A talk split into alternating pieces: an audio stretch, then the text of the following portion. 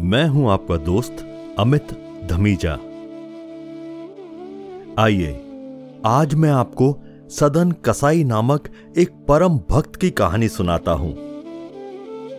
लेकिन पहले, आप अपने आसपास की सारी लाइट्स ऑफ़ करके आराम से लेट जाए। अपनी आँखें धीरे से बंद कर लीजिए। अब थोड़ा अपने शरीर को आराम दीजिए। थोड़ा और आराम। अपने शरीर को बिल्कुल ढीला छोड़ दीजिए। कोई टेंशन नहीं। कोई तनाव नहीं। अपने दिमाग में चल रहे सभी विचारों को, चिंताओं को त्याग दें। एक शांति सी महसूस करें। सब नेगेटिव पॉजिटिव विचारों को धीरे धीरे निकाल दें। हाथों को सीधा करके अपनी कमर के साइड में रख लीजिए। अपनी सांस पर ध्यान दीजिए। इसको धीमे या तेज नहीं करना। बस ध्यान देना है कि कैसे वह आपके नाक गले से होते हुए फेफड़ों में आ रही है और आपके फेफड़े फूल रहे हैं। और कैसे वह आपके फेफड़ों से वापस गले और नाक के माध्यम से वापस बाहर निकल रही है। और आपके फेफड़े थोड़ा सिकुड़ रहे हैं। मन शांत। एकदम शांत होता जा रहा है। आप बहुत अच्छा महसूस कर रहे हैं। खुद को काफ़ी हल्का फील कर रहे हैं। सब तरफ़ शांति है। सुकून है। खामोशी है। बहुत समय पहले, एक कसाई जाति के सदन नाम के एक भक्त हुए थे। बचपन से ही इनको भगवान नाम और हरि कीर्तन में बहुत रुचि थी। भगवान का नाम तो इनकी जीप पर हमेशा रहता था। ये जाति से कसाई थे। फिर भी ये बहुत दयावान थे। इनका हृदय दया से परिपूर्ण था। जीवन वध तो इनसे देखा नहीं जाता था। जीवन वध देखकर बहुत दुखी हो जाते थे। इसीलिए वे स्वयं पशु वध कभी नहीं करते थे। आजीविका के लिए और कोई उपाय न होने पर दूसरों के यहाँ से मांस लाकर बेचा करते थे। इस काम में भी इनका मन नहीं लगता था। पर मन मारकर जाति व्यवसाय होने से ये कार्य करते थे। सदा नाम जब भगवान के गुणगान और लीलामय पुरुषोत्तम के चिंतन में लगे रहते थे। सदन का मन श्री हरि के चरणों में रम गया था। रात दिन वे केवल हरि हरि करते रहते। भगवान अपने भक्त से कभी दूर नहीं रह सकते। भक्त को जैसे उनके बिना चैन नहीं वैसे ही उन्हें भी भक्त के बिना चैन नहीं। सदन के घर में भगवान शालिग्राम रूप में विराजमान थे। सदन को इसका पता नहीं था। वे तो शालिग्राम को एक पत्थर का बाट समझते थे और उनसे मांस तौला करते थे। एक दिन, एक साधु सदन की दुकान के सामने से जा रहे थे। दृष्टि पड़ते ही वे शालिग्राम जी को पहचान गए। मांस विक्रेता कसाई के यहाँ अपवित्र स्थल में शालिग्राम जी को देखकर साधु को बड़ा क्लेश हुआ। सदन से मांग कर वे शालिग्राम को ले गए। सदन ने भी प्रसन्नता पूर्वक साधु को अपना वह चमकीला बाट दे दिया। साधु बाबा अपनी कुटिया पर पहुँचे।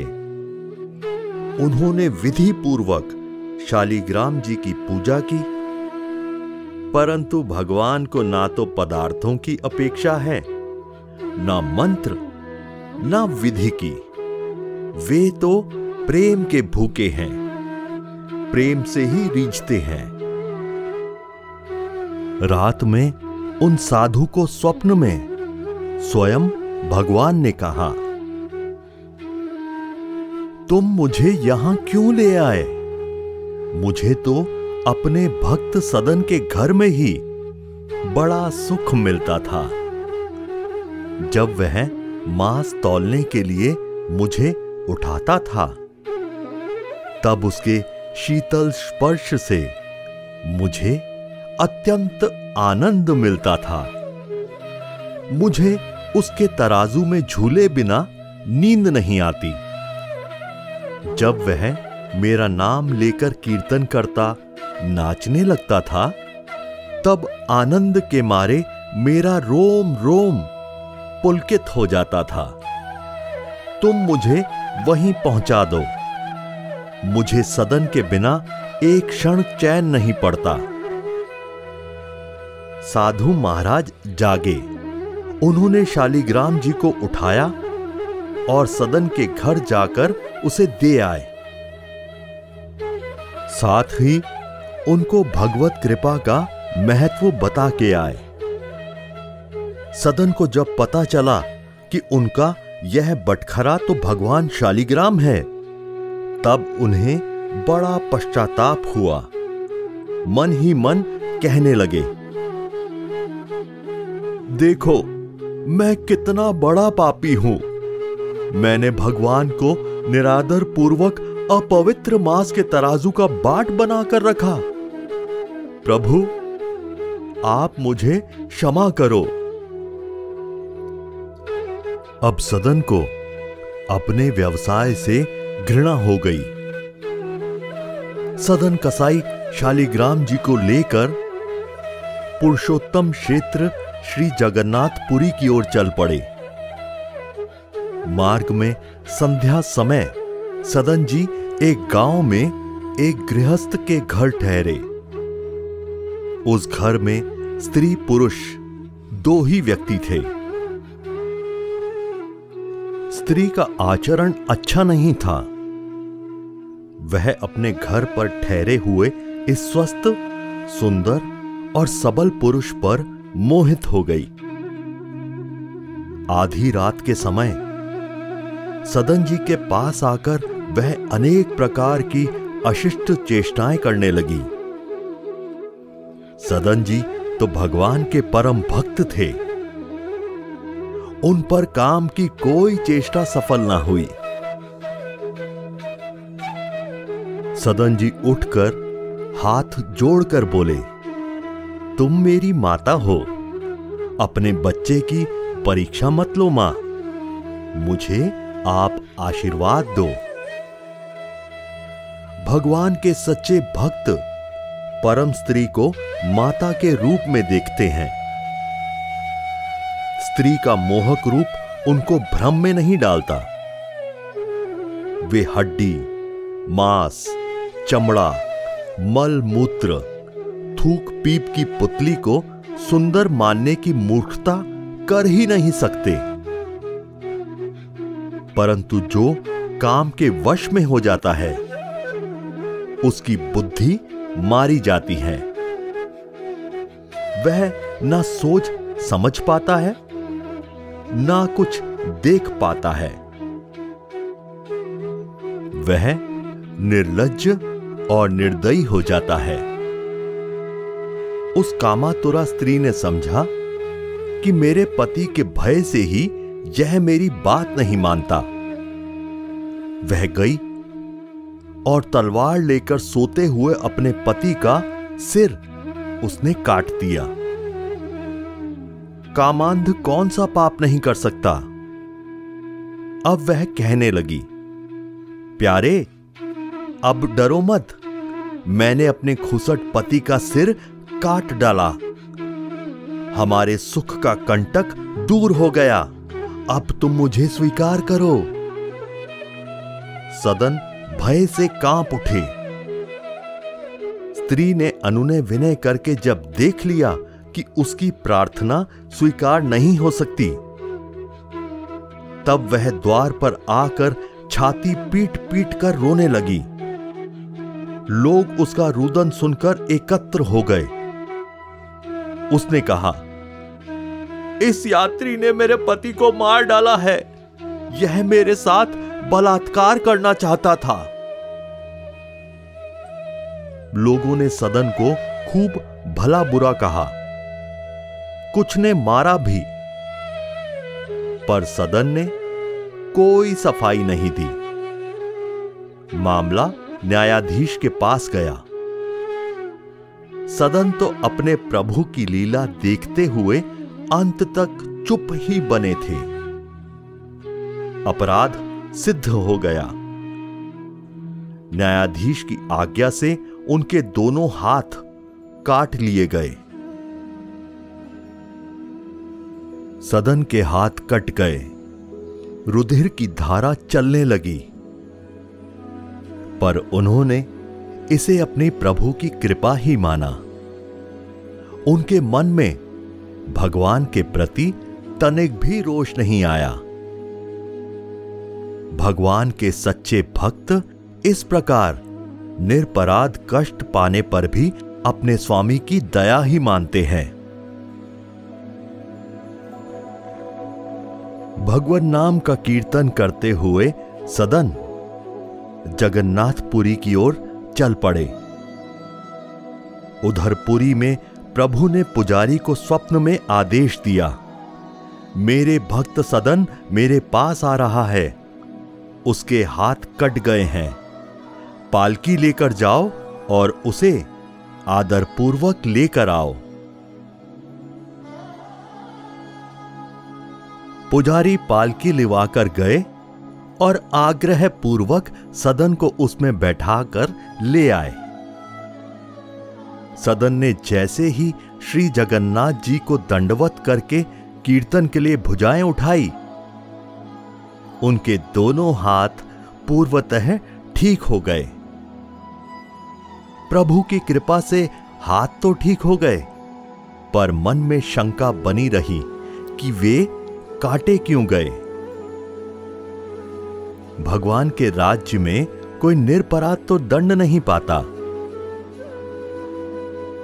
रात को स्वप्न में भगवान ने सदन जी को बताया, तुम पूर्व जन्म में काशी में सदाचारी विद्वान ब्राह्मण थे। एक दिन एक गाय कसाई के घेरे से भाग जाती है। उसने तुम्हें पुकारा। तुमने कसाई को जानते हुए भी। गाय के गले में दोनों हाथ डालकर उसे भागने से रोक लिया। वही गाय वह स्त्री थी और कसाई उसका पति था। पूर्व जन्म का बदला लेने के लिए उसने उसका गला काटा। तुमने भयातुरा गाय को दोनों हाथों से पकड़कर कसाई को सौंपा था? इस पाप से तुम्हारे हाथ काटे गए। इस दंड से तुम्हारे पाप का नाश हो गया। सदन ने भगवान की असीम कृपा पाई। वे भगवत प्रेम में विलीन हो गए। बहुत काल तक उन्होंने नाम कीर्तन, गुणगान तथा भगवान के ध्यान में तल्लीन रहते हुए समय व्यतीत किया। और अंत में श्री जगन्नाथ जी के चरणों में देह त्याग कर वे परमधाम पधार गए।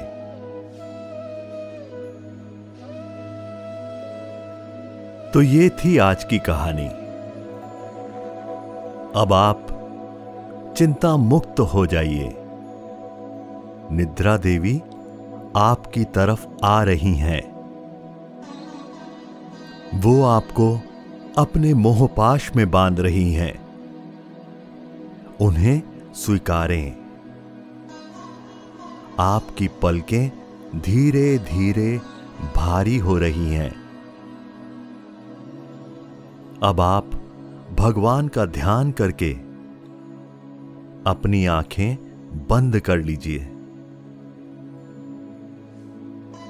आप अपनी सांसों पे ध्यान दें और अपने शरीर को बिल्कुल ढीला छोड़ दें। अब आप धीरे धीरे नींद की ओर बढ़ते जा रहे हैं और नींद आपको अपनी आगोश में लेती जा रही है। लेती जा रही है। शुभ रात्रि।